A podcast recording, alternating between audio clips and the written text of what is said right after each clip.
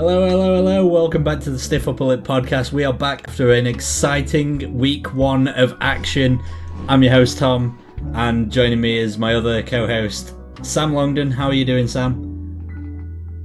Hi, Tom. I'm I'm very well. Don't make it seem like I've roboticized this whole this whole procedure. Well, the start sounded like a policeman, like hello, hello, hello. Um, and then it sounded like a Good Morning Britain bit. I can I can see that being the case. Um, Yeah.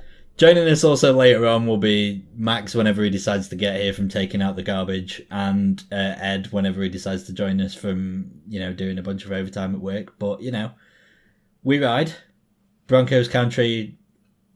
Uh, Broncos country. country, fuck's sake, Broncos country. That's Left, right. left wide. um. All right, we got we got an exciting game week one, Sam, where both of us are actually starting out one and zero, as well as a whole bunch of good games. This was the best week one I can remember. Is that usually because you can't remember much of week one? Usually, like as a whole. I remember being quite disappointed that the Vikings lost the last three years that I've watched the National Football League. That's fair. Maybe, Um, maybe as well. One of the other reasons as to why you can remember this week one is because this is the first time that the New York Football Giants won a week one game since 2016. But we'll come on to that in just a bit. We've got a Thursday night game to back up, where the Buffalo Bills absolutely curb stomped the defending Super Bowl champions Los Angeles Rams 31 to 10 in SoFi Stadium. Boy, howdy. What a game! What a what what a statement of intent by the Bills. Uh, you know, squarely aimed at people like Max who had some issues with their elevation to the, you know, realistically the top of everyone's thoughts coming into the season. Yeah, I mean, for for us normal people that you know saw the Bills being good as a as a genuine possibility, considering how For good they were that- last season. Yeah, for us people that can appreciate and spot talent when it's there, it you know it didn't come as a surprise. Yeah, the only thing that was a surprise to me was just how weirdly off the Rams were, though, because the Bills played as perfect as a game as you could almost get. I mean, they had a fumble that was from James Cook on literally his first and only Oh. carry, and they had a couple. Oh, it was bad. And then they had a couple Yeah, picks the- that weren't Josh Allen's fault. But other than that, he went Yeah. 26 of 31, three touchdowns, including an absolute strike to Stefon Diggs over the top. So, you know, as far as I'm concerned, Yeah. So prayer, prayers up to to James Cook. I think he did get some like receptions on some like, um, didn't he? nope, nothing. Literally, anything. his only involvement in Like the game was the fumble. Oh no. I thought he got like some sweet. Dang. Wow. It's a hearts shame. Go out to, to James Cook. wow. Are you at least slightly concerned, turning our attention towards the Rams, at just how tunnel visioned and almost odd Matt Stafford played? In the sense of, I mean, he changed his throwing motion and it, it didn't look comfortable for him. I think this is because of his whole, like, he's been dealing with a lot of shoulder problems all preseason. He changes his throwing motion and now all of a sudden he can't look down a wide receiver that isn't Ben Skowronek and Cooper Yeah. Kupp. Like, Is this is this baseball shoulder? it, it is. It's Baseball shoulder. Yeah, it was it was concerning. A lot was concerning about this offense. Um, couldn't really get anything moving. Allen Robinson was non-existent. The run game really wasn't getting them anywhere. I will say one of the things that I was concerned about in this game was the Bills' inexperienced cornerbacks oh, and you know when when our last like picture of Matt Stafford was like the Super Bowl, and he's just slanging it to Kupp, and it seems like you can't stop him. And Christian Benford put in an absolute shift. I'm glad that you mentioned his name because as as people that listen to our post draft recap will attest to, Christian Benford was a guy that we picked at random via the wheel to to discuss, and boy howdy has he proven our our belief in the wheel right because he had a great game. Yeah, you. By the time Tre'Davious White comes back in a couple of weeks, you're gonna feel very, very good about that about that cornerback room. Joining us is a man who maybe won't feel all that great about the Bills cornerback room or anything. Uh, Max, one, how are you doing? Two, what did you think about Thursday night football? He's still on mute. I don't know if he's. I don't know if he's actually. Oh, here. I, I thought I was pressing the talk more loudly button. oh, you were pressing amplify. I was pressing the turbo button on my voice. Yeah. Um, no, yeah, I'm doing quite well actually. Thank you. Um, Is your microphone like a Mad Catz PS2 controller? none of my business what bootleg microphone. I mean, it's none of your business. Oh, I, I suppose it's also none of my business. Anyway, the the point is, um, yeah, I feel a little bit weird about the Rams because they always they're one of the most deceptive teams in the NFL, um, and I have a trust issue with them going back to the Todd Gurley degenerative knee problem when they insisted that everything was all right when it clearly wasn't, and when it yeah, I think we talked when Matt Stafford opted for like a six week non surgical treatment.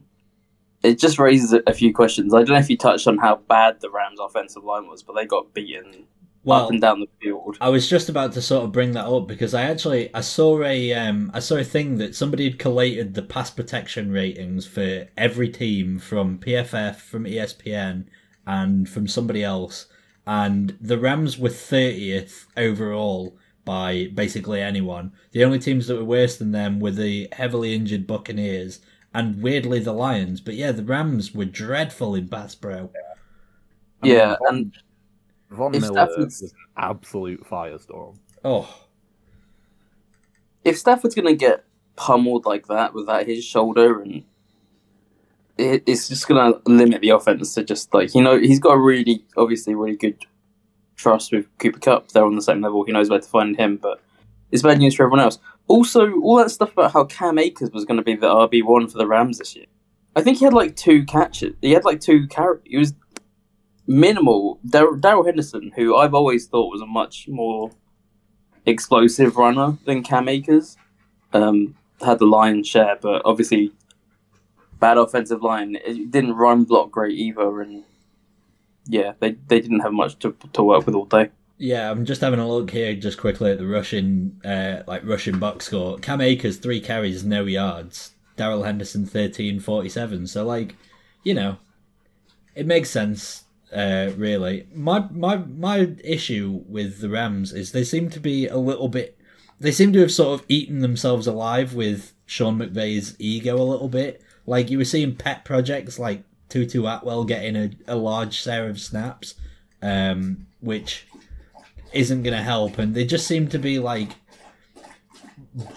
just banking too much on on Getting a bit cute. yeah. Getting a bit cute. Which when you're playing against this Bills team, you kind of you want to you want to at least get the basics right, and they just never did. So I, I believe in them to turn it around because like uh, McVay is a good coach and they are defending Super Bowl champions, but man, this was a this was a horror show for them really. Sweet. Um, any anything else to add before we move into the Sunday slate of games? Uh, Jalen Ramsey was getting uh, just beaten into the dirt left and right. That, that was your Super Bowl prediction. You wanted Jalen Ramsey. I think your Super Bowl prediction was he'd you thought Jalen Ramsey was going to get mossed every single time he was the nearest Every play. He Wow. didn't, but he did look a bit pathetic trying to crawl, uh, like go after Stefon Diggs. who Was like rolling Oh over my God. across the oh my god. that that gave I got the ick from that for Jalen Ramsey. he had such a weird game though because like for for such an elite cover corner to all of a sudden be perfect passer rating on every pass that he was targeted like oh mm, yeah not a Well, great a lot one. of that is a lot of that is schematic. I think I'm weirdly enough. I know I'm down on Matt Stafford and the Rams in general, but I'm not panicking about them. I think the O line is a huge concern, but I I don't think they're going to play that badly every week. To be honest, Fair enough. All right, let's uh, let's turn our attention to Sunday, and we've got a special one this week because we have the G-Men up first, twenty-one to twenty win away in Tennessee on the road, their first Week One victory since twenty sixteen, only their second of the decade. Sam, how, scale of one scale of one to ten. I'll wait for him. Scale of one to ten. How how elated are you that you're not on a losing record after one week? Uh, I've never had this feeling before. I feel like I'm a, a ball of light, no longer taking a physical form. Uh, I'm not, you know, it's week one. We scraped to win against a Titans team that did not look good. It, you know, this season broadly will probably not go well. But there was a lot of good shit to take away from this game. Obviously, Saquon Saquon looked to me like he had like that burst back, which I mean, obviously the last two seasons have just been a you know crapshoot, but he he looked like fucking 2019, 2018 Saquon Barkley of it like 160 something yards. he looked better than that. Not to be Arguably. too hyperbolic. but yeah, and I mean, you know, uh, it was another Daniel Jones game in that he made some plays where you think maybe there's a guy to keep around, and then he misses wide open receivers sometimes, uh, and doesn't have that great uh, pocket presence. The weird thing about Daniel Jones's day is like if you actually look at his box score, it's it's about as clean a performance as you're gonna get Oh, from yeah. Daniel Jones. I mean, he went Yeah. 17 to 21 with two touchdowns, one pick, but like That- it's that just when you watch him. It's just when you watch him Yeah. play. The It's pick like was the pick was absolutely like on him. Just to force something. Um, but I think this is I think this is the like this year with like Daboll. I think this is the best kind of environment for him because Daboll is tough on quarterbacks. You need to just. I mean, Brian Daboll was really chewing him out after some like missed throws and like missed reads. Like, if he can't thrive in this kind of position, then I think uh, that tells you everything you need to know about his future career. But like, he's he's gonna if they tagged him next year, it'd be thirty-one and a half million Mm. against the cap. wow. So he's gonna have to be pretty fucking good to to you know justify that. But, Yeah, I'm- yeah. I'm not gonna lie. The the CFL bell, uh, bells are ringing for Daniel Jones. 31 million uh, just for the tag, but it's gonna get worse because yeah. they're not gonna want to re-sign him in that, unless it's for like way cheaper than that. I could see him Yeah. maybe going and being a backup somewhere, but I just can't see him being a, a, a highly Yeah. paid starter just ever. He's he's an eight million pound quarterback. Yeah, he's he's Yeah, a guy that you guy in, you get in as a bridge guy. Yeah. So uh, you know, and there'd be no point just like keeping him around if it wasn't just as like a backup or a bridge guy. Like I think they have to go into next season eh, with him explicitly being like, you know, What was the score of the third quarter of this game, by the way? So um, at half, it was uh, thirteen nothing Titans. The Giants, well, they won the third quarter thirteen to seven. I'm not entirely sure exactly of the sort of scoring breakdown, but then Uh, the Titans were completely held out in the fourth quarter. Yeah, It's amazing I- what 20 minutes in the first game of the season can do to impact your entire expectations. Yeah, I mean, uh, Joe Schoen was saying like before this game that you know people are gonna exaggerate either way. Like if if we win, people say that we're probably better than we actually are. If we lose, then you know we're probably a bit better than people will say. But I um, I, I, I felt like the game was like I think the Giants with a healthy Saquon Barkley are, are going to be a far more competitive team than Oh, what they have been. But I think for the Titans, it was more. It was possibly more concerning for the Titans this season than it was. Not to say it wasn't promising for the Giants. Well, But- the, like the Giants, you know, if they're basically in the first year of a rebuild, like it's it's not, you know, no one's gonna have sky high expectations from this. But the Titans like came into this as the the one seed in the AFC, like is much more concerning for them than it is promising for the Giants. Yeah, um, obviously, AJ Brown was going mental for the Eagles, and Derrick Henry looked a step slower. I think. Yeah, And- he, he did. And I will say, the tackling on Derrick Henry was very good. Like, wrapped him up quick. Wasn't able to break, like, that many tackles. If mediocre Tannehill sets in for the Titans this year, which is a possibility, Oh, that's a, that's, a, that's a death knell. that that is not good news for Ta- Tannehill's time in Tennessee. The um the thing that I sort of wanted to touch upon, Max briefly mentioned it about how AJ Brown was going off for the Eagles. Um the most targeted receiver on the Titans this year was fifth round, fourth round rookie Kyle Phillips, who had six catches for sixty six yards. Their first round pick, Treylon Burks, had like a, a fairly decent long play, but other than that, it was a couple short passes, and that was it. Um, I'm not I'm not seeing much pop out of their wide receiver room. I mean, Kyle Phillips had a pretty good day for a, fifth or fourth round rookie. Can't remember which. Someone wants to correct me on that. Let me know in on Twitter or whatever. Um, but Treylon Burks has been a lot of like talk in, in preseason, and I know we did this whole thing last year, and then Ja'Marr Chase ended up being great. But Treylon Burks's issues seemed more than just like a a concentration thing. He seems to actually be concerning for the Titans. And then they've got, I mean, Robert Woods is is fine, but he's coming off of a pretty gnarly injury last year.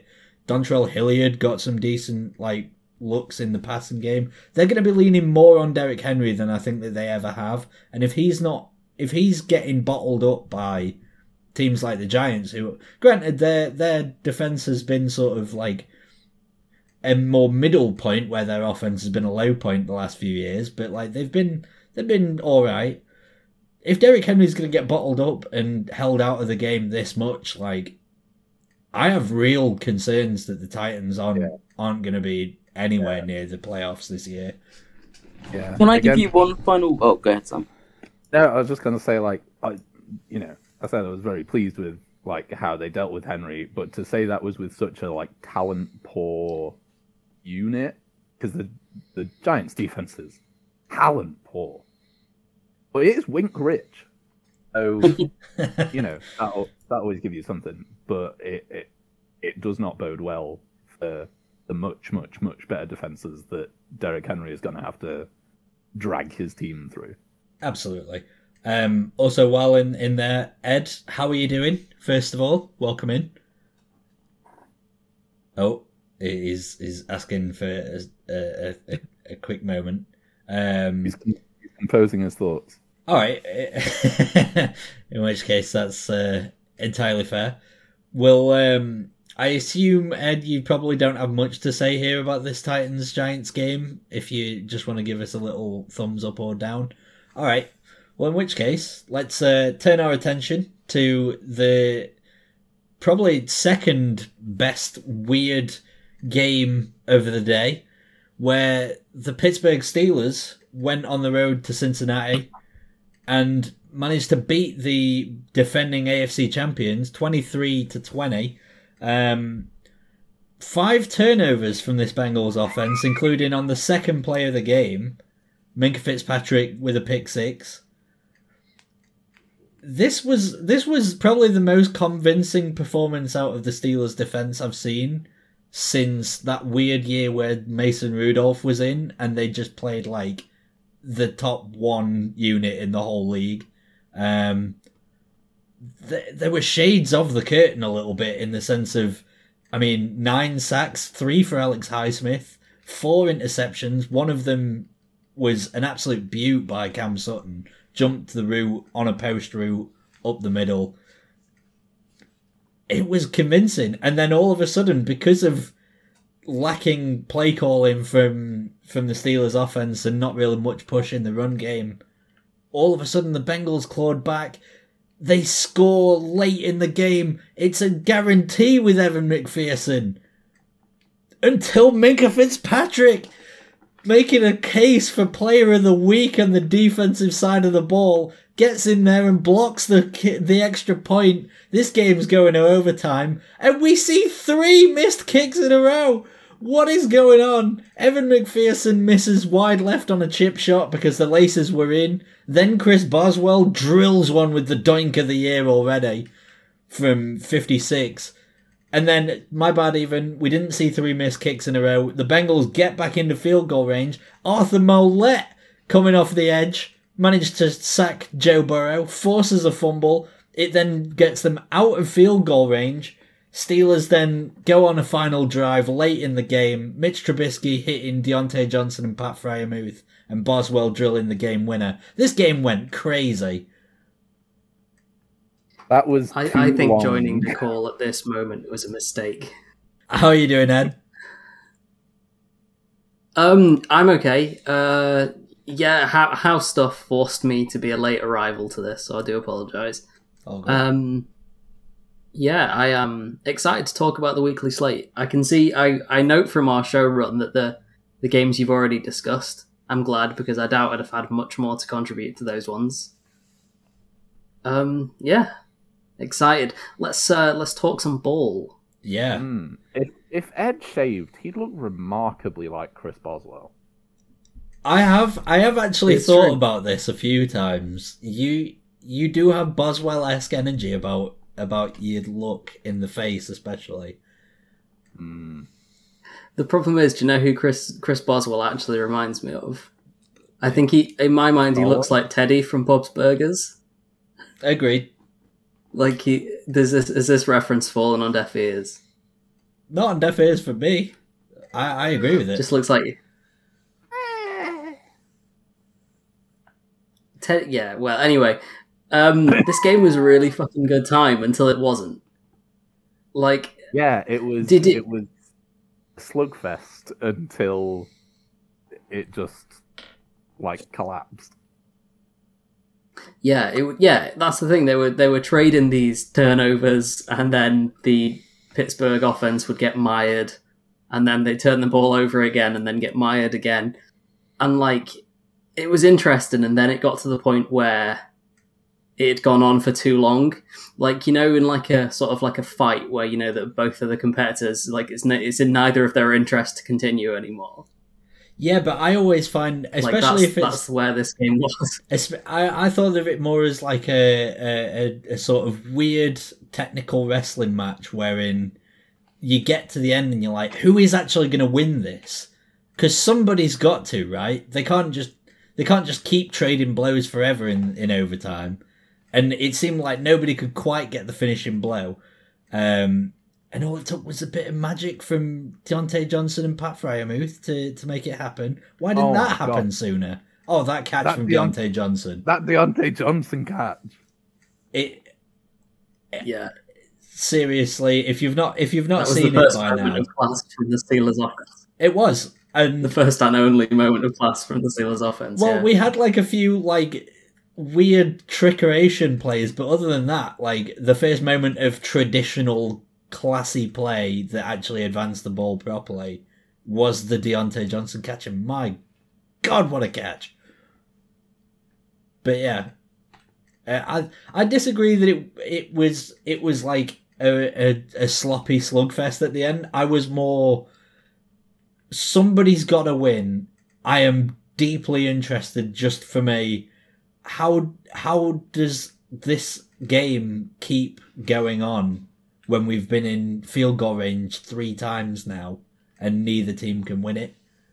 Moment. Well, the Bengals long snapper got hurt. That's why. Well, yeah, but you know, we're not. I- it was more of a rhetorical thing, but you know, whatever.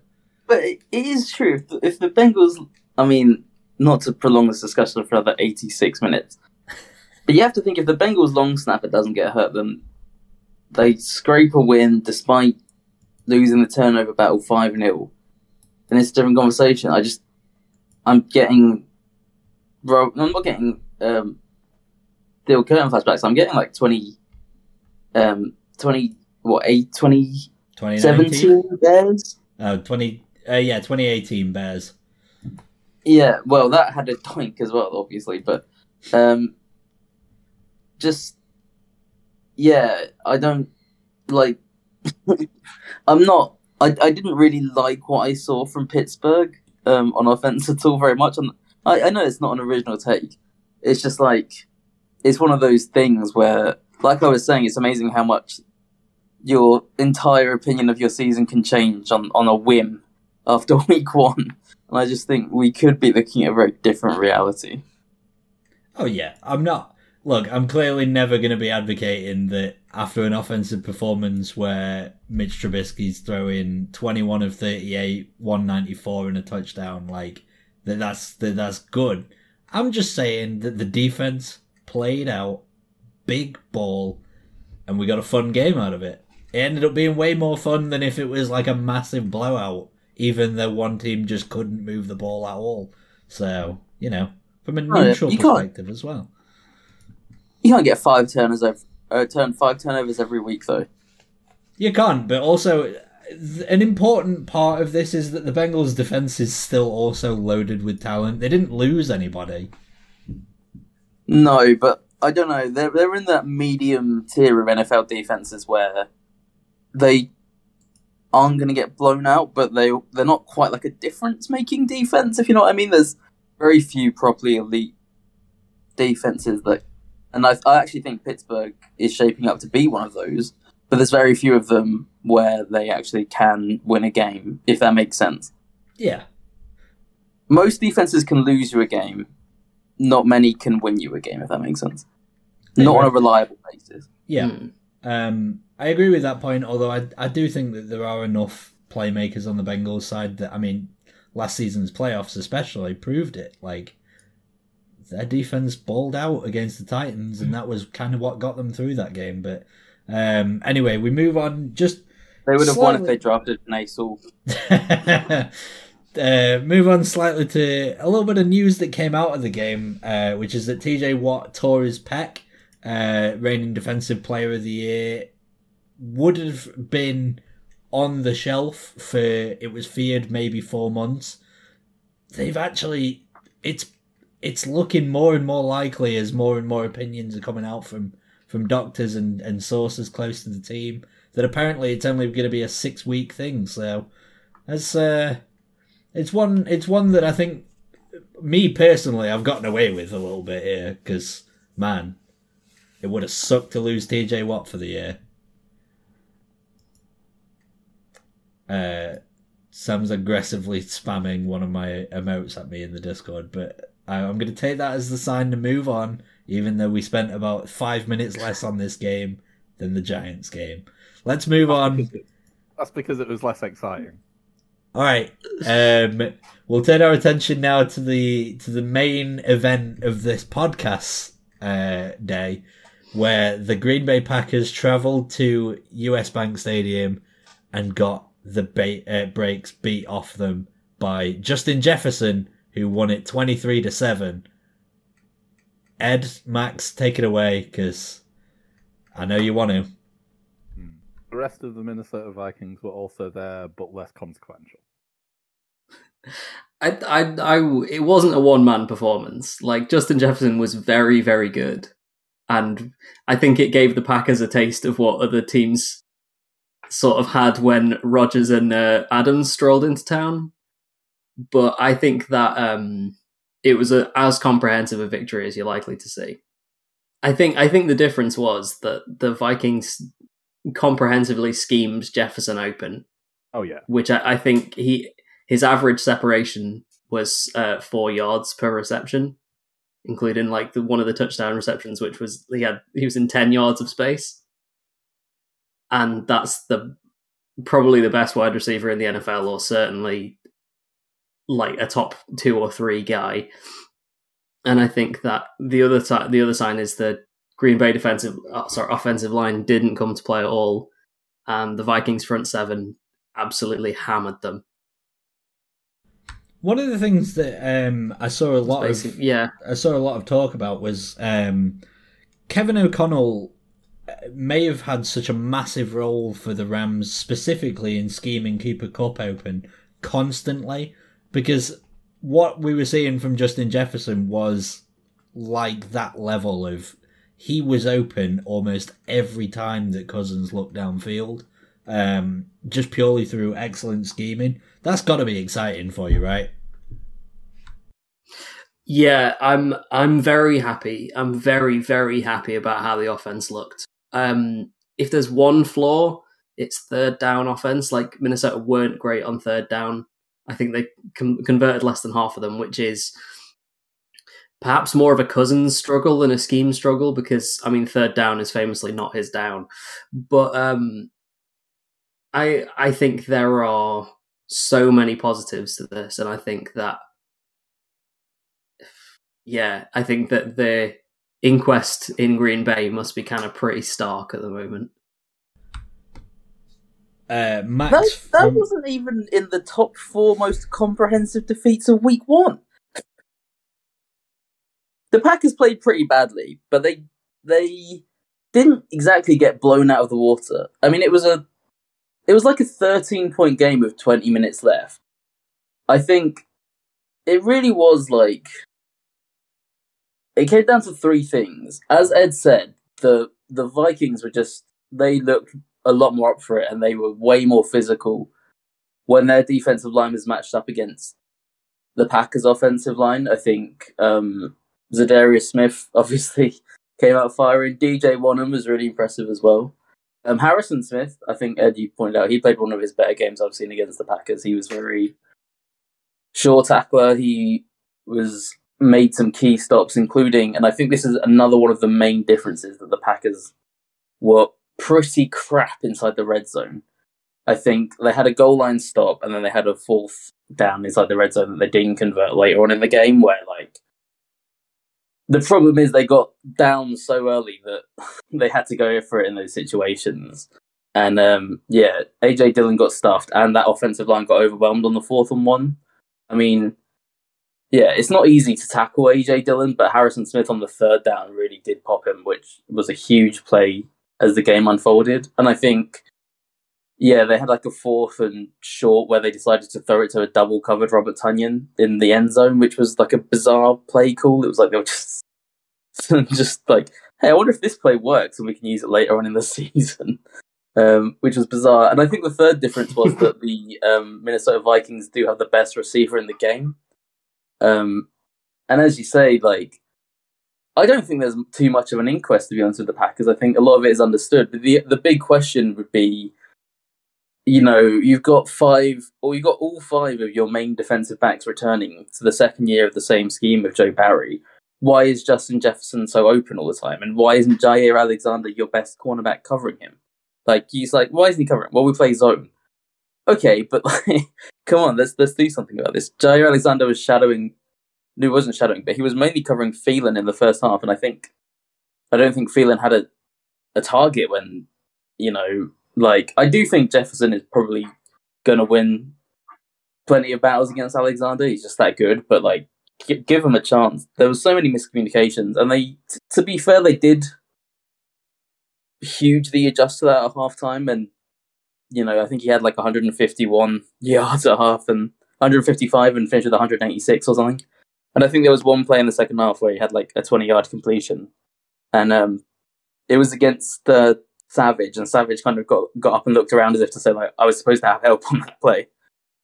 So that would be the main problem for the Packers, but yeah, it was they were clearly a second best team, but weirdly I feel better about them than I did this time last year because I thought they actually showed marked improvement and adjustment in the second half, even though the game was kind of over. And Uh, that's my spiel. Yeah, that's, that's- the end I- of that story. I think that might be. I think that might be kind. What do you mean? yeah, I'll, I'm happy. I'm happy to sort of. I I just I just think that you you say oh on the one hand that isn't supposed to be an inquest, but on the other hand the best receiver in the game got four degrees of separation on every route that he run. Uh, So every said route that he ran. be, Like the one thing if there's not an if there doesn't need to be an inquest after that, then I'm sure I said that was the one thing they would have an inquest into. uh, All right, all right. I yeah Uh, I yeah. don't we- want this to devolve into a classic Wilkins Saito, I honestly don't understand. Like, a semantics off.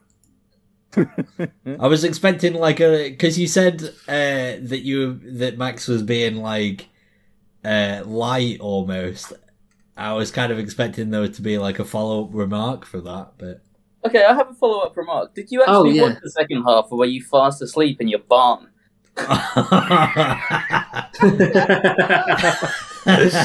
no, I um, I no, I, I actually went to bed at half time when the game was won. Um, but then I watched it back the next day. Uh, I mean, the first if, if the first half had gone like the second half, it would have been a comprehensive boat race, but it it didn't. Like the Packers were much more even in the second half, and recency bias. I saw that 36 They hours lost ago. by they lost by sixteen points. That's yeah, okay. We didn't lose as badly as the Jets lost to the Ravens. We didn't lose as badly No, as the the Jets weren't expect. No one was saying that the Jets were a consensus division champions. Uh, yeah, but also you Like- said it was the most comprehensive defeat. That's Oh, they- actually, to played- be fair, both- Max, you did lose by more than the Jets lost to the Ravens. Just to Yeah, but we didn't lose as badly. mm, do, you, do you just do you just do you just look at like the the newspaper score and it just it's like Baltimore dot dot dot twenty four, New York dot dot dot nine, and you're like, well, I know enough about that game to move on. yeah.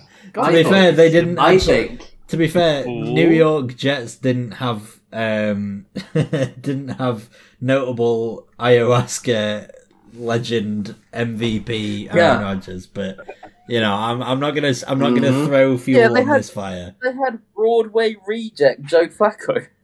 Yeah, you expect to lose by twenty four to nine when you've got Broadway reject Joe Flacco, Captain Check Down. so. What we what we are saying then is that it is the most comprehensive dismantling of a team this week, and we can move on. Oh no, it's not the most because there's still one more. But but I digress. Let's move on anyway because there was another game that went all the way down to the wire. We got three in one week. The Saints came back from another Falcons esque odds. They were ninety seven point one percent likely to win the game and the Falcons threw away a 23 to 10 lead and lost 27 to 26. Unbelievably, again, the Atlanta Falcons, it doesn't matter who their head coach is, it doesn't matter who's at quarterback, they will blow games and the Saints came back from the brink of death 27 to 26. Marcus Mariota with a 20 of 33, 215 yard, no touchdown day. Jameis Winston should have been picked off a couple times, but kept his kept his uh, clean sheet in the inter- uh, in the interceptions column. Threw two touchdowns, 260 yards. Taysom Hill, by the way, 81 rushing yards, including an absolutely massive one right at the end of uh, the well, it was right at the end of the first quarter, if I'm if I'm not mistaken. But yeah, Saints come back and win it. Much back, to baby. much to Ed's chagrin. Hey, time. I mean, the f- the first thing to say about this game is that if that was like week five onwards, Jameis wouldn't have made it half time before Dalton was in. So the fact that they were able to come back at all is by virtue of it being early in the season. Um, it was a very entertaining game, and I think we all sort of like said a similar thing, which was like actually it's going to be quite nice to watch this Atlanta offense when they're humming. Um, and then they went off the boil, and we were all like, "Oh yeah, this is also what Atlanta do." yeah. It is. It is true. I mean, yeah, I Pitts was a bit of a disappointment. Sorry, I think we I'm a bit- maybe we'll we'll call my internet the problem for that. I'm a bit sort of. Ah, no. I'll call it that. I'm distracted by what is Sam doing.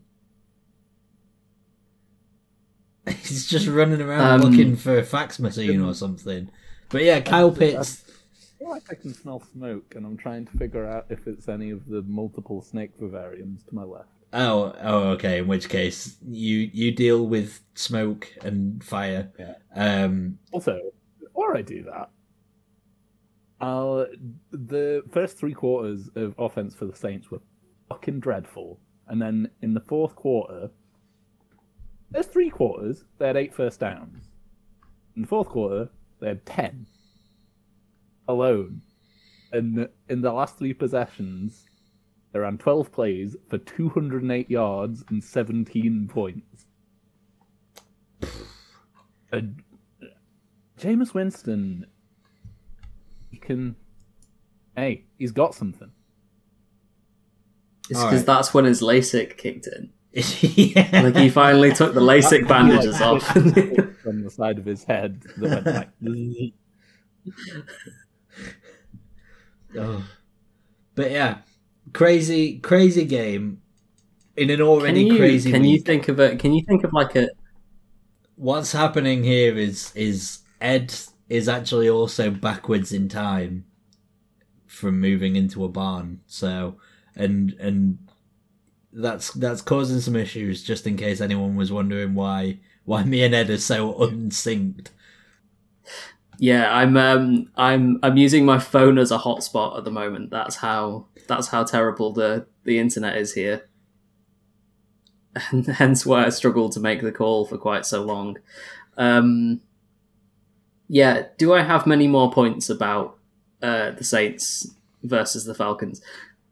I think that the person who's going to be most disappointed is the people who care about the Falcons. And not just like Falcons fans, but like there's a lot of people who like have a, like a little bit of an affinity towards the Falcons, and I feel like every year we think, oh, they're not going to do it, and the the sort of the cast changes, the faces change, but the fourth quarter collapses stay the same. If you like the Falcons, you like them for who they are, and if you if if you love the Falcons but hate their fourth quarter collapses, you never loved them in the first place. It's a good point. It is a good point. All right, I think that we should move uh, move on.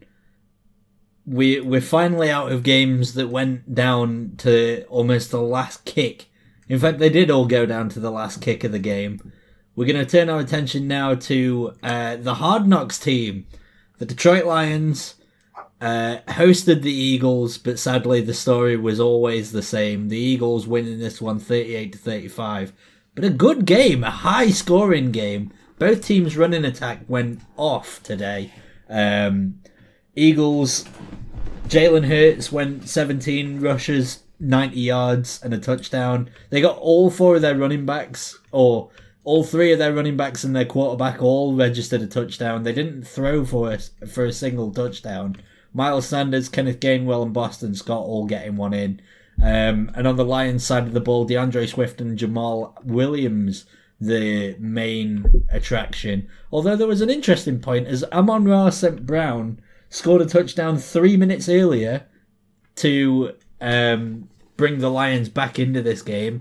Then his his brother Equanimous, uh, St. Brown scored a touchdown for, for the Bears. So a nice little interesting story there. But yeah, the Lions' rush defense just wasn't up to up to snuff. They were a bit of a problem last season, and against a team like the Eagles, who absolutely beat the brakes off them uh, last year, there was improvement, but it, it was still always going to be a tall order. Yeah, I mean, I'll I'll let Max wax lyrical about AJ Brown in a minute, but I um, I thought the linebacking of Detroit just absolutely wasn't up to stuff. And I, I know they have this um, new rookie who they think the world of, and he looked amazing in preseason. But I think it was a little bit of a of a baptism of fire of being like, oh, these guys aren't just going to run duo every time. Like I think it came down to play recognition a lot for Detroit, and I think they were slow to react and slow to tackle.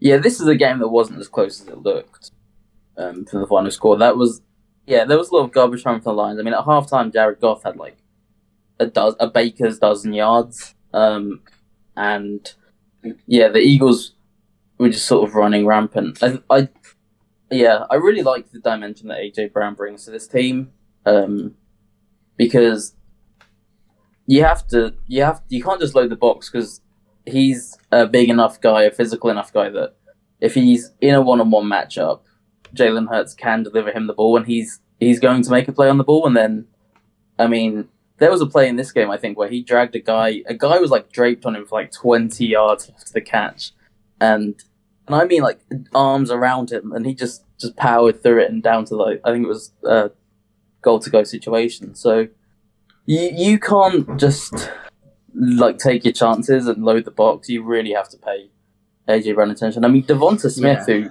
was a really good, barely. I think he was like a bit part a bit part player in this game. So Yeah, he I didn't, mean- he didn't have any Yeah. receptions at all. exactly. So yeah, it, it's a, it's a scary prospect having a multi-dimensional attack like that, and I think uh, better defenses than the Lions will be will be on the receiving end of some beatdowns this year. I think they're a really fun team to watch. It's a bit concerning that their, defense let let the Lions back into the game like that, but I think um, I don't know. Jared Goff is a really he's a garbage time quarterback. Like when there's something on the line, he he tends to come up small, but when he's playing with no pressure, he, he does throw some nice passes. So yeah, and and Swift and Williams are yeah a great duo. It is what it is weird what you said about the the. I, I didn't take a, a close look at this game, but it would be interesting to read a bit more about how the offensive line played because that was meant to be the anchor point of this team, and you're saying they were the worst by most grades Yeah, in the league. That- um, that's a concern. Yeah, uh, there was a there was a thing that I'd sort of mentioned earlier on in the episode, Ed, where um, someone had collated the rankings for um, different teams, and I mentioned it when the Rams were on because they were they were thirtieth across PFF, ESPN, um, and uh, PFN. Um, and it was only when you looked at who was below them, it was like, oh, oh, and the Oh, Lions were dead last in that in that thing for pass protection rankings. So, one to watch.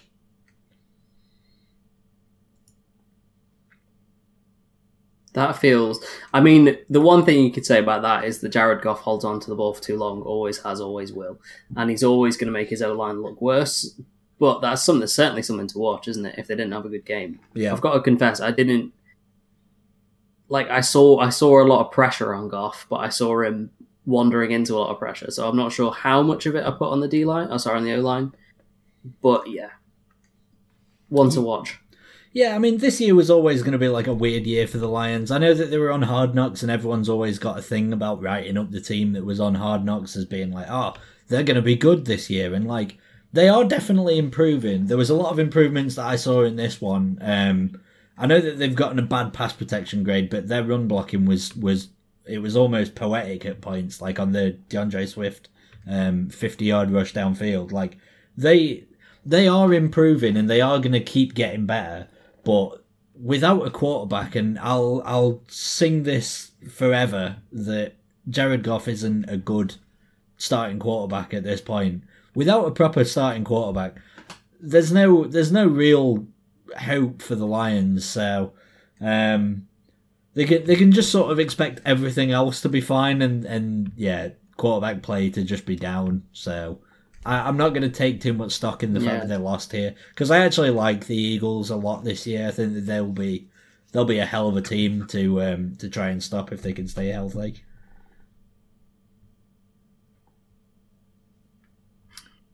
They're still going to have the Jalen Hurts limiting factor for me. That's I- fair. we can have a referendum at like week nine to see what my opinions on Jalen Hurts are. Well, More we did. happy to do that. I'm pretty sure we did that last year, and then Jalen Hurts went on to be to be pretty pretty good at the end of last season. So you know, we'll we'll do that. We'll do that. I think- though. I think that- I agree. AJ Brown was the perfect wide receiver to get for the Eagles because he makes inaccurate quarterbacks accurate with his catch radius and his sort of like way he can box out DBs. That's fair. All right, shall we turn our attention to some games that we'll probably have less to talk about, but still ended up being largely interesting? Um, and I'm going to turn the attention straight away to Jaguars 22 away on the road at Commanders, who won this one with a score of 28. Um, I don't have much to say about this game. It was a very Wentzian performance and also a very uh, weird Trevor Lawrence performance. He didn't seem to look all that great. But Jahan Dotson, the rookie, had one of the better catches of the week by by a by quite a wide margin on the touchdown to win the game. I mean, way to go get it, rookie. On a dive in very well pressed coverage, lays out, makes the catch with his left arm. What what more could you possibly want? There's a lot to there's a lot to maybe almost enjoy about how the Commanders won this one. It was a commanding performance. Yeah, I tell you what, I think it might have it's a best- brave man. Sorry, there's a lot of people. Sorry, I was going to say there's a lot of people who might not agree with this, but it is possible that by mid-season we're saying that the Commanders actually have the, the best wide receiver trio in the league between Curtis Samuel, Jahan Dotson, and Terry McLaurin. That's not at all implausible, um, which is only going to lead to probably even more pressure being put on Carson Wentz, which he's inevitably not going to live up to. Um, I was going to say the the only other takeaway I had from this game is that the decline of James Robinson and the triumphant emergence of Travis Etienne might have to wait a little longer because it didn't look like happening in the in week one. No, and he was clearly very ring rusty, which is fair because I don't think he played in his final year at Clemson and then missed all of his last year due to injury. So he's like two years out. I can understand why, you know, when live rounds are flying, you're dropping a pass. But yeah, the fact that James Robinson was getting passes on the goal line, you sort of feel a little bit like, uh oh, he's in Pederson's doghouse. Um, I want to talk about Carson Wentz if I can for a second Absolutely. because four touchdown passes, and two of them were really nice passes, and then two of the worst picks you will see all week on back to back plays. I I actually disagree on one of them being a, a bad pick because it was just such a weird but really good play by Travon Walker, who the Jags brought in to be a, a bit of a game wrecker. And if that includes like picking off a screen pass, then fair play. I don't I don't one of them definitely was Wentzian though, I'll I'll give you that one. But the other one I think I think that that I'll was t- just a I'll- good defensive play. I'll tell you why the second one was classic Wentzian. All right, because what he's done is he's seen the play too late, and rather than throwing it with touch, he's had to hammer it in, and that's given because he's thrown it at a lower angle. That's given Travon Walker, you know, carte blanche to go up and get it. Because if if Wentz sees it earlier and anticipates the space being there, he doesn't have to leather it through coverage. It's Wentz. It's just what he does. Like I, I'd say I'd expect a lot of other QBs to also make that mistake, but it was yeah. But it was also Wentz. Yeah, yeah. I get you. it was also absolutely prime when yeah, yeah. Um, just one quick question to both of you: What does anyone sort of make of this Jags team? I mean, going on the road to the Commanders, who um, we we've all actually sort of acknowledged their their potential in the receiving game, especially, but the Jags hold themselves back into it. Maybe with a better coach, they might actually not be. They might not be so turgid. Um, they just need to knock some rust off of um, off of Etienne and you know get Trevor Lawrence to actually look like the number one overall pick again. But what's everyone think to their season potential this year? Because I'm I'm unsure. My worry is that you say getting Trevor Lawrence back to the number one overall pick. I mean, he hasn't shown any of that in the NFL. That is my main concern. Is that I just haven't seen it from Trevor Lawrence at this level. Um, if, if he doesn't, then that's like a obviously a massive problem for the Jags, um, because I think they can improve massively from last year and be a more respectable team and still easily be in the conversation for a top five pick. that's I, I personally I think they probably won't get a like a top five pick because I, I think they've got a lot of talent but for me it's youth like when you look at the Jags team like it's very very hard to look at that Jacks team and not see they drafted all of those players like very very recently Yeah, like I think like Marvin Harrison no so, not Marvin Harrison what am I t- who am I t- Marvin Jones like and Christian Kirk, I guess. But like, there's not a lot of veterans, and there's not a lot of veteran leaders on that team. They can't. They just can't draft. Who was their last really successful high draft pick? Jalen Ramsey, Yeah, N- Josh Allen. yeah, Josh Allen. I mean, but then they they always pick people who are really highly rated, like um They've Oh they've God. whiffed on guys because there's Chaisson and there's C.J. Henderson and there's people like that who they've drafted high on and whiffed on. Henderson was making a fool of himself for a different team altogether this this week. So it's a shame that that game didn't happen though. So it's all right. you're quite right. Yep. Um, yeah, I, I, I'll go along with it. It was very, it was very youthful. They did lose some of their sort of main veterans on the defense. Like, I, I know Myles Jack was such a key part, and I know that he had a bad year under under Urban Meyer, but like, who didn't? Urban Meyer's a bad coach, but he he would still be a great veteran presence to have the green dot in this team filled with youth. Um, so yeah, I think that they'll they'll eventually come good. They just actually have to work out the the kinks that all of these young, talented guys have got to to to really work with. So yeah, it doesn't help that they they're on another head coach. Um, so you know, one one thing to watch out for: a lot of Ed guys in Jacksonville right now. There is A lot of Ed guys. Yeah. Um. So yeah, we'll we'll keep an eye on them.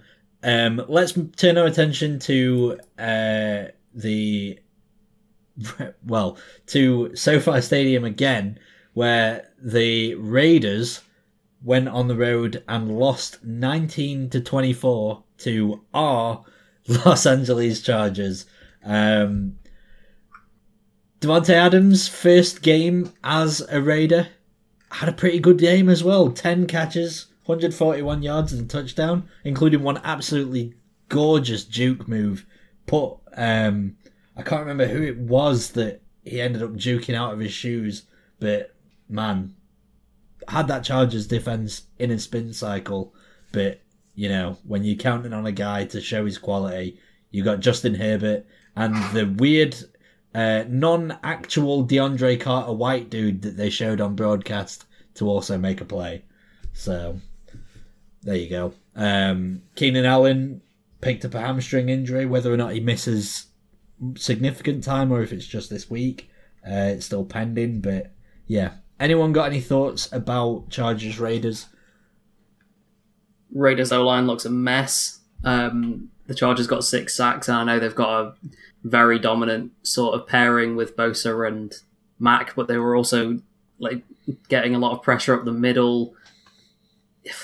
And you think that like some of it, I think honestly was Carr holding onto the ball, staring down Davante Adams, like because no one else. It was it was the Adams show today, and I think it was perhaps to the detriment of the Raiders' game plan. I mean, as as well as he played, and as well as like Carr did when he targeted Adams, I think that the offense was quite stale. Yeah, it was a bit Yeah. one dimensional, wasn't it? I mean, I agree. they they just Darren Waller had a, a decent game, but Hunter Renfrow, who was is really like the chain mover naturally in that offense, was just barely involved until late in the game. Yeah, you. It's almost like it's almost damning whenever you look at a Chargers stat line and you see Hunter Renfrow only having three catches for twenty one yards. It's like, oh well, they didn't move the ball very well, and it was it was right. They they sort of didn't. They had 18 first downs, but like you almost they they got most of those just targeting Davante Adams like in a in a in a big spot like like you say Renfrow is the chain mover he's the guy that you'd you'd go to as the safety valve so yeah mm. Like like when they were using him in the China route last year, they were like almost unplayable on third down because of how Renfrow got himself open. And like it's not like Adams is a slot receiver. It's not like it's not like they can't both be on the field at the same time. It's not Lampard and Gerrard. yeah Yeah, I mean Adams is is a great player in the slot, but no, it's it's a little yeah, maybe that's something to track, like like Stafford in Kupp, um, having a bit of tunnel vision. I mean, yeah, like too much of a good thing potentially. I mean, obviously last year or the last few years, the Packers passing attack has really been channeled through Adams in the same way, but the Raiders certainly don't have the offensive line that the Packers have had. And they certainly don't have AJ Dillon and Aaron Jones or Jamaal Williams back there. So and they also yeah, they, they they need to open it up a bit. And the defense is so. Although, I mean, you talk about the Falcons, the Chargers somehow found almost found a way. for sure I, I see this as them turning a corner, perhaps. I another false one. Another um, another thing I'm tracking is I think Khalil Mack had his best performance for a few years, but he is also a sneaky week one guy, a bit like Sammy Watkins. Um, he's a he's a bit of a September guy, like a, you know, like he, he in Chicago he he didn't play as well deeper as the seasons went on. He often got hurt, but if they do get a good Khalil Mack and, and Joey Bosa, then yeah, I mean, watch out for that. That's that's that's a problem. Well, the And problem for me here real- with those two is that Joey Bosa gets hurt more often than not, and so does Khalil Mack. Like, how how likely is it that by week eight they're both still healthy and playing up to their usual level without like a niggly hip injury or, or an ACL or something? Yeah, it's it's possible, isn't it? And it is the Chargers, so probable if anything. But I mean, you know, that us be optimistic because you if you watch like the top five Justin Herbert throws from this game, I mean, that guy just the way he throws the ball, he just comes out different. He has like a lot of QBs in the game these days have a cannon, but the it just looks different coming out of that guy's hand. I Mhm. mean, there was a throw he had down in the red zone that I, I, I've not seen a ball fly out with that sort of violent velocity for quite a long time. MVP form, perhaps. Yeah, it's I'm, like I'm he's from tracking space, it. isn't it? Oh, I love that guy. I, I just I, I I was saying it in because I do like watch parties and stuff in in this server that we use to record, and I was saying it to to the sort of ten or eleven people. I was like, Justin Herbert is is without a doubt my favorite player that isn't that isn't like on my own team because I just every game he's doing something that just makes me think, wow, wow. Like I know Mahomes is also capable of, of making you say wow, but I feel like Herbert does a lot of the basics better. Like Mahomes is a bit a bit tentative to a, a deep drop back, and you make you think like, oh, should have just gotten rid of the ball there. Herbert just plays he plays consistently great football, but at an unbelievably high level as well. So yeah, I I just love that guy. I'll happily I'll happily sit here for the next five hours and talk about Justin Herbert. But I want to move on because we still got a few games left, and I want to at least finish off the slate before um, before. But I know that Max, you said that you were planning on leaving at half six. Oh yeah, I'll let you know. Um, I have to go. All right, okay. Um, well, in which case, I don't know if there's much to really say here, but I'll let you talk about um, a former Wisconsin Badger because we're going to go talk about the Colts and the Texans, who had our first tie of the season, 20 apiece, missed field goals and missed extra points all over again. This one dragged on. This one was the one that dragged on for me. I know that you said it about the Steelers game, but this one, this one I couldn't believe was still going on at half past nine. Um, See, I disagree because I was being told that I had to care about Steelers Bengals. And so that's what made it drag on. Whereas this one, I had no, I felt like I had no horse in the race. So I just sort of sat back and watched the disaster unfold. Just to jump in, I'm a dip. you gonna dip? The, the burning smell was our tea that got left on the hob, and one of us knocked one of the hobs on by accident. oh, so now there's no. a, a, a pizza that was on fire in my shower. Oh, so I'm gonna go sort that. all right. Can, Yeah. can we get a picture of that to use as the thumbnail for the episode? no, Please. I have already showered it Oh, and put it in a bin bag. oh. Oh, I was gonna be like, oh, Get but a wet, bin bag. but a wet pizza that was on fire would be great. I'm gonna go deal with that. Okay. Okay. In then the which episode- case, yeah, will do. See you later, Sam. Okay. Colts Texans. Jonathan Taylor had a pretty Jonathan Taylor day, but I don't really have anything really to talk about here with this one because I it just got overshadowed by the other games that were all happening in the same window that all went mental. I think. Um, I think. Sorry, Max. I was gonna say, yeah, this is probably my last good take for you. Um, wait, what games have we got left to talk about? So we've got uh, Colts, Texans, Chiefs, Cardinals, 49ers, Bears, Patriots, Dolphins, Ravens, Jets, and then Bucks, Cowboys, Broncos, Seahawks. Oh my. Oh my god, we've got so many. Yeah, but most of the games that we've already discussed had a lot of points, and now we don't have to really talk about very many of the rest of them. Like, we- Yeah, I'm, it was very top heavy. I'm gonna be leaving you guys at the graveyard just a little bit. Um, but I think actually we can probably knock out one of the main points about Broncos Seahawks as well, and it's not even related to this game, but a thematic point from Week One was a lot of coaches sort of shat the bed in end of game situations.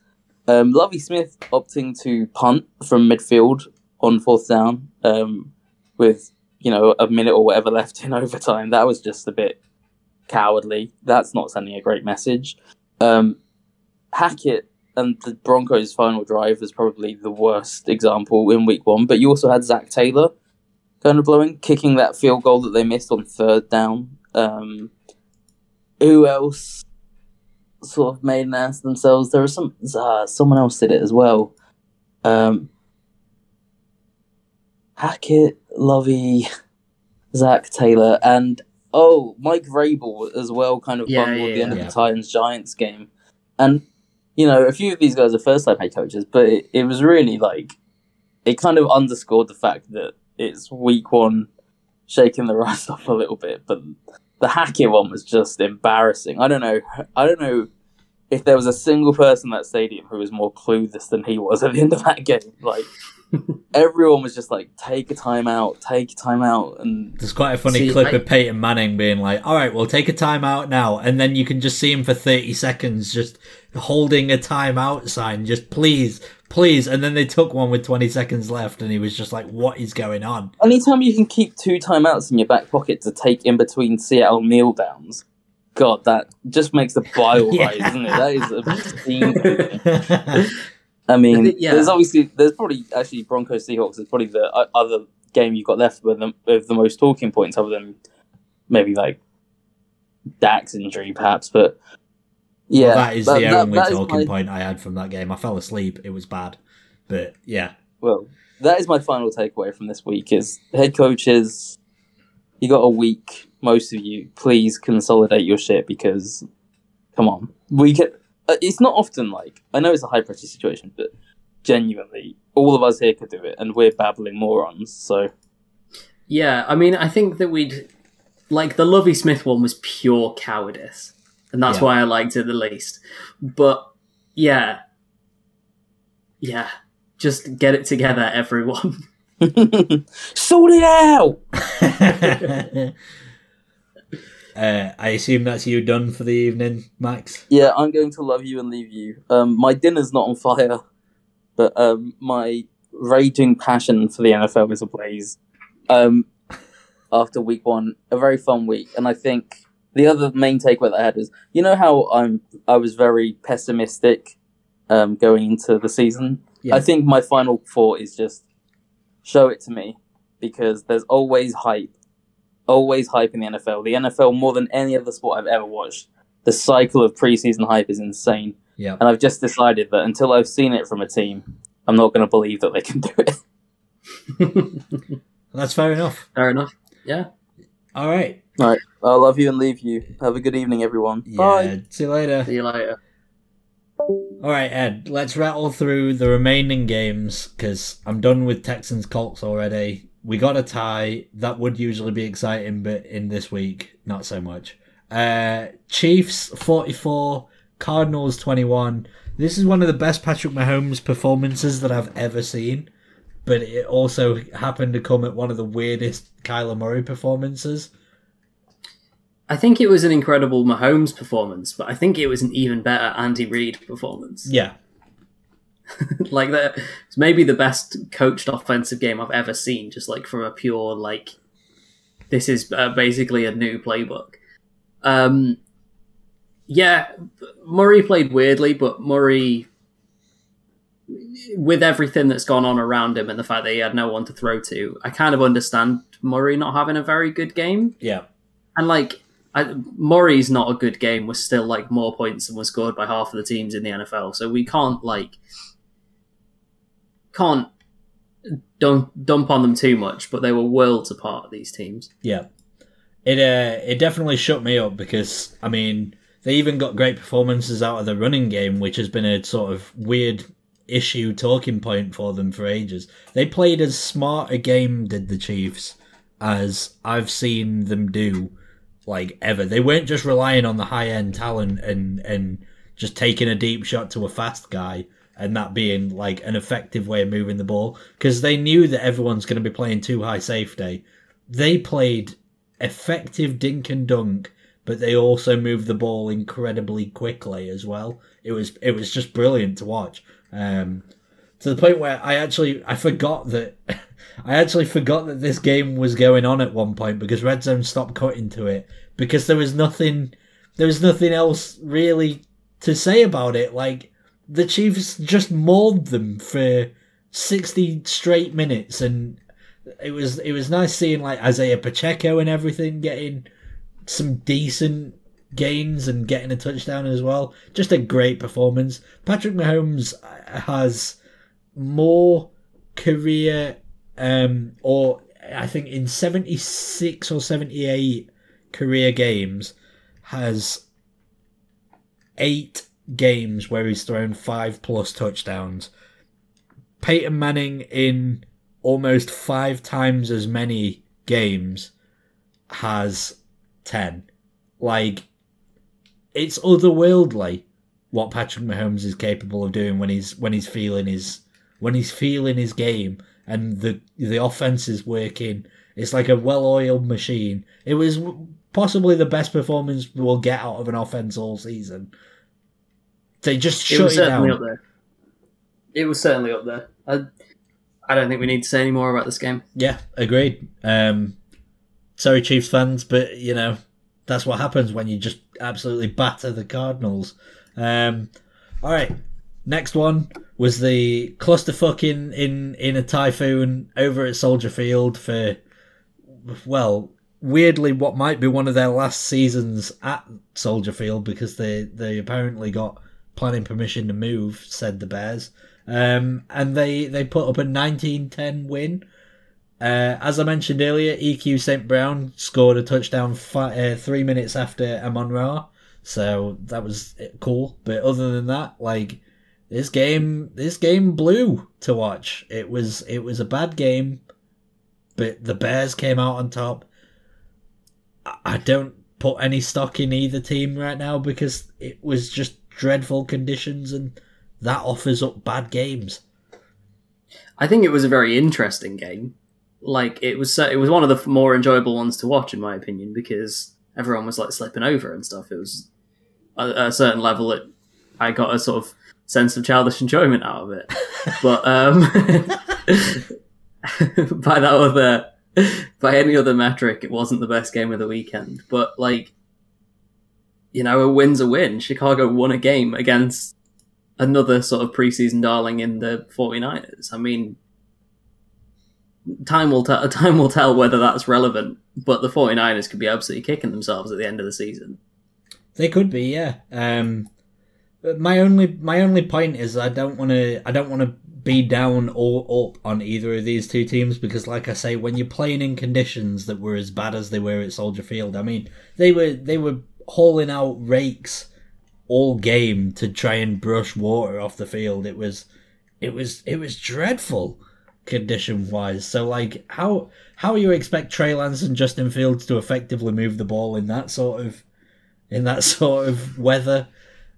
I I didn't, and I was sort of mildly vindicated by it being sort of such a weird, sloppy, but like you say, almost whimsical sort of game. So good job, Bears. Yeah. Uh, you win. What what they need to do is like release a supercut of it set to the Benny Hill theme. yeah. oh, that would be great. That would be that would probably have been much more like you'd probably know more about the game and these two teams if you did do that than if you actually watched the game in in normal speed. So that sounds about right. Shall we move Yeah. quickly on? Sure, sure. Sweet. Uh, the Miami Dolphins did what they always do in Miami against the Bill Belichick Patriots and beat them. Doesn't matter how good or bad either of these two teams are. Any time that the Patriots go to Miami, they lose. It's just a fact. Um, the big story coming out of this one, though, is that Mac Jones, uh, I believe, has had his x ray um, on his back. Apparently, they've done all the tests and everything was fine, but he was getting back spasms and it was feared that he might have broken his back, but apparently he's all right. So I don't know if he'll end up playing this coming week, but their backup's Brian Hoyer. Ooh.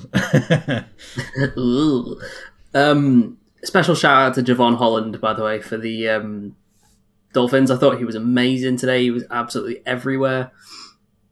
Uh, yeah, there was there was there was one nice throw in this one, which is where um, Mac Jones finds Kendrick Bourne on an absolute rope Mhm. down the left hand side. But it was one of those games where like quality was a little bit few and far between. Yeah, we got a we got a real nice uh, touchdown pass as well to Jaylen Waddle. Weirdly, when you listen to the broadcast, you can hear the commentators saying, "Oh, I don't agree with the call to go for it here and not take a timeout." And then Tua hits Jaylen Waddle over the middle, and he, he takes it the remaining thirty five yards or whatever on uh, on a long touchdown. But yeah, you're right. I mean, Tyreek Hill had a couple like good catches, but it's what we sort of expected. The waddle, the waddle one really annoyed me because it's how Emma used to beat me on Madden because it was just a quick but- and then the two two safeties run into each other. Yeah. Oh, brilliant.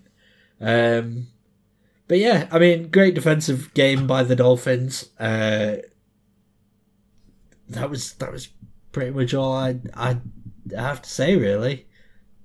I'm gonna wait Yeah. and see what both of these teams look like in sort of week five because I don't know. I never, I never bank on the Patriots or Dolphins at this exact moment in time being like a true representation of themselves up until we hit October. Um, it feels like September just doesn't exist for either of these two teams, and they sort of play well enough to win games, bad enough to lose them, and it just depends on the- who they're playing. Seems like it might apply. I mean, other than the Bills this year, who are clearly the real deal, I think that might apply to all of the rest of the AFC West, uh, AFC East. Yeah. Um, and just depending on the strength of the opposition, which is why like the Patriots winning here was so so expected to me. They they always lose in Miami, especially in this iteration. So yeah, I'm not going to take anything from from from this one. Just a good win for the uh, for the Dolphins, and hopefully Mac Jones is all right because I don't want to watch Brian Hoyer in the year Yeah. 2022. all right, we got we got three more games.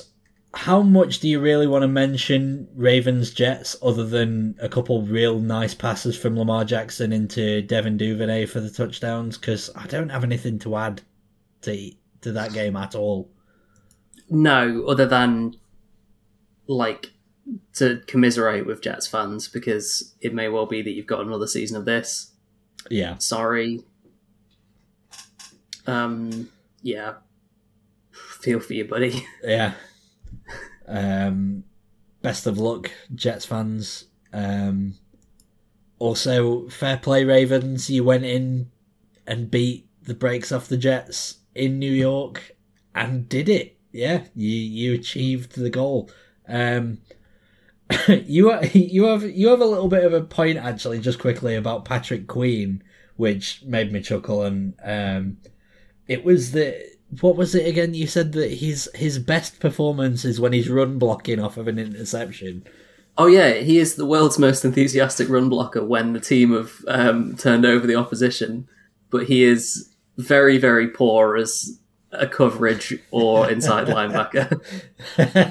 just it just it it did just make me uh, make me chuckle when I read it. So I thought like we'd share it for the for the listeners. But yeah, I I, I firmly agree. Patrick Queen seems devoid of of the skills that I saw and quite liked in his rookie year. Just completely gone. Um, He's he might have like the Harold Landry turn. Do you know? Do you remember like my criticism of Harold Landry, yeah, which is that he's yeah he like he got that under control and he was clearly like very talented. He just needed to sort out that thing that was such a flaw in his game. yeah, Patrick Queen needs to sort out when he's going to arrive at the ball carrier yeah. because he's either arriving too early or too late in every snap, and he needs to get there on time. As soon as he gets that down, he'll be a good linebacker. That seems to be a thing though for like quite a few of the inside linebackers. I know I don't want to I don't want to dredge it up, but like Devin Bush had the exact same problem, but he was playing way too timid after his ACL tear. This week he finally turned it around. I'm hoping that Patrick Queen can turn it around for himself because I don't want I don't want people that I actually quite liked the look of, especially at linebacker, to just suddenly just drop into complete crap and and just not have anything because you know I, I liked Patrick Queen, but he just isn't good right now.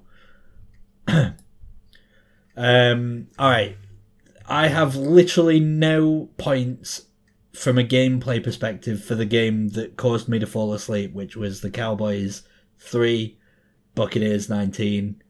Um, the only I, I did oh, go on. Here you go. I the, my one my one thing to say is that I perennially forget how good Mike Evans is as a football player. Yeah. Like he gets a lot of grief from me from his tattoo because his tattoos are gross, but like I think I think that once again he showed that like he deserves to be talked about in that upper echelon of wide receivers. Like even though he runs about four routes, he runs them at an impossibly high level. Yeah. He's also just a, a, a monster in the red zone. Like, you always want a guy that'll win one on one, sometimes even two on one coverage on a fade route. Like, and that's what he did here for the only touchdown of this game. Um, was it nice to I see Julio Jones, by the way, out there? Like, playing pretty well for a catch or two. He took he took jet sweeps. I was like, what on earth is going on? Oh, brilliant. but yeah, um, and I like these where at number six seems to suit Julio as well. Yeah, it does. It it really does. So, um, good to see. And that's double as many double as many as the Cowboys scored, which is always fun.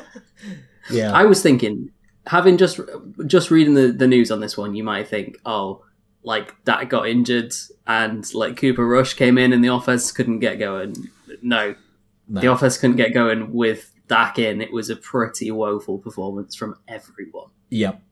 The, there just wasn't anything. I mean, they lost Amari Cooper, and I was I was sort of thinking, ah, it's, that's a loss, but it's not too big of a loss. I mean, they still got CeeDee Lamb, they still have like pieces. No, Michael no, Gallup, no, No, they did not. It was it was it was abject. It was devoid of quality. It was devoid of anything. Um, and then when Dak went down, it was just like the the nail in the coffin. He's gonna miss six weeks. Cooper Rush is apparently gonna be the one that plays in all six of those weeks. Um, best of I luck. think San, I think San Francisco are getting some calls, don't you? Well, I thought this, and then Jerry Jones said that they were gonna, they weren't gonna put him uh, on IR, and they think that Dak will be fine after four weeks. But that seems a little optimistic. I mean, I know Dak's a quick healer, but four weeks for a dislocation to your throwing hand, like, what are you? Are you expecting him to be good after those? After those Yeah, four what- weeks?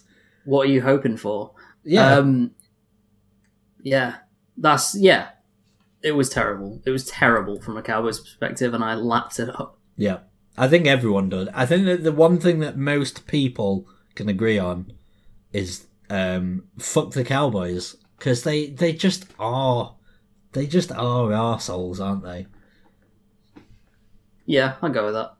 Um, all right, and then for the final game, Monday Night Football, where the Denver Broncos, under the t- the watchful gaze of a new head coach and a new quarterback, Broncos country.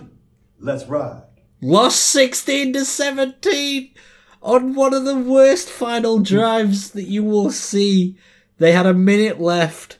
They got to about the sort of 48 or 49 of the Seahawks, and instead of using a timeout on fourth and five and letting their now $40 million a year for the next five years quarterback take over the reins and try and make a play, they absolutely blew it and went for the field goal after burning down 40 seconds of time.